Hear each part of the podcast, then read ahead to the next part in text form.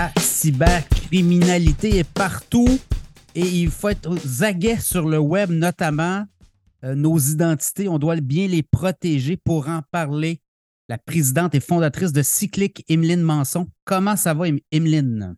Ça va toujours très bien, toujours un honneur et un privilège euh, d'être sur le podcast, je pense une troisième fois. Hein? Voilà, voilà. Ben, trois fois en trois ans, donc euh, écoute, ben oui. c'est comme ça. beaucoup de sujets, euh, là, écoute, là, tu as, attiré mon attention. Le fraude par la carte SIM, ça, ça explose, hein? Alors oui, et souvent on se dit, oh, ça ne me concerne pas moi, c'est trop ciblé pour me concerner moi. J'explique à nos auditeurs en quoi ça consiste. Peut-être que le mot, le terme SIM swap leur est familier. C'est en fait le, le, fait qu'un fraudeur appelle mon opérateur téléphonique, se fait passer pour moi, tu sais, répond aux quelques questions de sécurité, quel est le nom de jeune fille de votre mère, quel est votre code postal, des trucs pas très secrets, on va se le dire, en 2023. Euh, donc, se fait passer pour moi, répond aux questions secrètes et là, il arrive à, je simplifie, mais à transférer mon numéro de téléphone à moi sur sa carte SIM à lui. Et à ce moment-là, ben, il est double facteur d'authentification qu'on reçoit par texto, mais c'est lui qui le reçoit à la place. Donc, euh, oui, c'est souvent, on me dit, moi, ça me concerne pas, ça m'arrivera pas, mais il y a beaucoup de particuliers, beaucoup de citoyens, citoyennes qui en sont victimes sans nécessairement occuper des, des postes incroyables. Là. Ça arrive pour vrai, parce que c'est beaucoup ce qu'utilisent les banques, hein, le texto. Donc oui, c'est... Euh, ben Desjardins, là, on l'a vu, là, la, vérification à deux niveaux. Desjardins l'a introduit depuis quelques mois.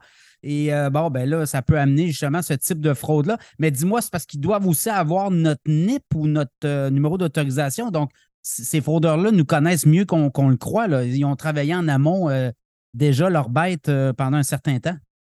Mais tu sais, ça devient de plus en plus rare. je pense que tu parles justement du NIP de quand je me connecte sur mon téléphone. C'est quand je redémarre mon téléphone, il me demande un code. Euh, pour de vrai, même moi, mais à pas, mais j'ai même plus ça sur mon téléphone, je pense. Puis aujourd'hui, on n'éteint même plus nos téléphones. Donc, pour vrai, c'est une bonne question à savoir si j'ai encore un NIP sur mon téléphone. Mais réponse courte, du fait que c'est un transfert de carte SIM, comme c'est comme une nouvelle carte SIM, donc en fait, il y a juste plus de NIP quasiment. Ça, ça s'est effacé cette information. Mais pour mon compte Desjardins, par exemple, parce que là, Desjardins va m'envoyer une notification pour vérification, il faut que je sois déjà dans mon compte. Ben oui, mais tu sais, un, un identifiant de compte bancaire, c'est notre numéro de carte client. C'est pas, on laisse traîner sur la table, on prend des photos, on envoie ça sur Messenger. Donc, c'est des choses qui sont qu'on traite pas comme un renseignement sensible et pourtant c'est notre identifiant pour se connecter en ligne. Et à ce moment-là, il suffit juste au fraudeur de trouver le mot de passe. Là encore, qui est pas très compliqué parce qu'aujourd'hui, on, est très paresseux avec nos mots de passe, on les réutilise. si Facebook se fait pirater, que c'est même pas de ma faute, mais que mon mot de passe Facebook c'est le même que mon compte de banque, c'est sûr que nos amis les fraudeurs vont aller l'essayer à toutes les autres places parce qu'on a des comptes. Donc, c'est ça, oui, qui arrive. Et effectivement, ensuite, on reçoit le texto. Il y a une bonification avec Desjardins, je trouve, c'est que c'est plus nécessairement un texto. On a la possibilité dans nos paramètres d'activer une notification push c'est vraiment, c'est vraiment l'application Desjardins qui nous envoie un code. C'est plus le texto, ça passe plus par euh, le, notre opérateur. Donc ça, c'est un plus, par exemple. Ça, c'est chouette. OK, mais euh, euh, ils peuvent y aller avec beaucoup d'informations recueillies s'ils sont capables de détourner notre numéro de téléphone par euh, la carte SIM, bon, on peut aller euh, même aller peut-être même euh, aller chercher des cartes de crédit de cette façon-là. On peut monter un, quand même un bon pedigree là, avant de s'en apercevoir. Tout à fait, tout à fait, absolument. C'est c'est de plus en plus problématique. Surtout, tu sais, on ne planifiait pas nécessairement parler de l'intelligence artificielle peut-être aujourd'hui, mais il y a tellement de petits robots qui se promène sur le web et qui collecte un maximum d'informations sur nous. Tu sais, c'est plus un humain qui fait ça à la mitaine, c'est vraiment un robot qui dit, ben voici l'information que j'ai, nom, prénom, date de naissance, trouve-moi tout ce que tu trouves sur le web concernant cette personne. Et là, on voit qu'on aime les chiens, on voit qu'on a eu notre première voiture à tel âge, puis que c'est telle marque. Donc, c'est des, vraiment des, des, logiciels qui arrivent à comme tout rassembler. Donc oui, c'est une mine d'or d'informations. Ouais, puis avec l'intelligence artificielle, j'imagine, avec les des plugins euh, automatisés, on est peut-être capable justement de donner des ordres à des, euh, applications pour aller chercher justement de l'information. Donc, il faut être vraiment prudent. Le, conseil que tu donnes là-dessus, si jamais on ne reçoit plus de notifications, c'est peut-être là, euh, il y a peut-être un détournement. Là, hein. Ben oui, le SIM swap, comment est-ce que je m'en rends compte? Et généralement, on s'en rend compte quand même assez rapidement, mais même si ça prend 10-15 minutes, le fraudeur a eu le temps de faire beaucoup de dégâts. Mais généralement, on s'en rend compte parce que notre carte SIM, à nous, elle est désactivée. C'est comme si j'avais plus de réseau. Mon réseau, il est barré. Donc, c'est un petit peu l'indicateur qu'on a en disant, hein, c'est comme, je suis en pleine ville. Normalement, j'ai du réseau, c'est bizarre. Ça, ça devrait être l'indicateur. Puis là, de, effectivement, appeler rapidement notre opérateur téléphonique.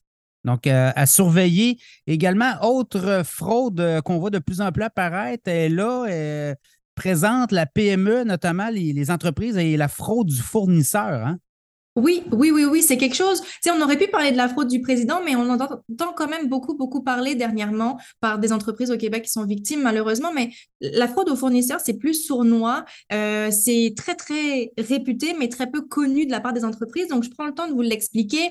Rapidement, c'est je suis une entreprise ou je suis un particulier, puis j'ai des fournisseurs. C'est un peu ça, on a tous des fournisseurs, des factures à payer, c'est ça la vie d'adulte. Mais à un moment donné, je reçois un courriel d'un de mes fournisseurs qui dit Hey, on a changé d'institution bancaire. Ton prochain paiement de facture, s'il te plaît, fais-le sur ce compte de banque-là. Et en pièce jointe, on a bien sûr un spécimen de chèque, un nouveau spécimen de chèque ben nous, ce qu'on fait, ah, c'est la même adresse courriel que d'habitude, c'est la même signature, tout est pareil que d'habitude. Donc, parfait, je fais le changement et je change les coordonnées bancaires. Prochain paiement, je fais effectivement à ce compte de banque-là. Sauf que ce qui arrive, c'est que notre fournisseur s'est fait pirater ce n'est pas euh, lui qui m'envoie ce message, c'est le fraudeur directement qui a pris possession de la boîte courriel temporairement, qui envoie des beaux spécimens de chèques, puis que c'est lui qui reçoit les sous ultimement. Ça, c'est hyper problématique. Tu moi, pour avoir travaillé dans le domaine bancaire, j'en ai eu des dossiers comme ça sur mon bureau, et généralement, les banques ne remboursent pas parce que la banque n'a commis aucune erreur. C'est le client qui a été dans son espace en ligne, qui a changé les coordonnées bancaires, qui a eu un petit message d'alerte, êtes-vous sûr, avez-vous fait vos vérifications? Oui. Et à ce moment-là, les banques ne remboursent pas. Donc, c'est très, très, très problématique pour ça euh, parce que le fournisseur n'est pas payé. Et puis moi, en tant que client, j'ai payé la mauvaise personne. Mais tu sais quoi? Aujourd'hui même, j'ai eu un témoignage d'une entreprise à qui c'est arrivé, mais pas via un fournisseur, via un employé que le l'employé s'est fait pirater sa boîte courriel, ou je pense que même eux, dans leur cas, c'était même pas la même adresse courriel que d'habitude, en disant Oh, voici, euh, monsieur, madame euh, le patron, prochain paiement, s'il vous plaît, de paye, faites-le sur ce compte-là. Il n'y a pas eu de vérification qui a été faite à l'interne et la paye a été envoyée directement au fraudeur à ce moment-là. Donc oui, très problématique.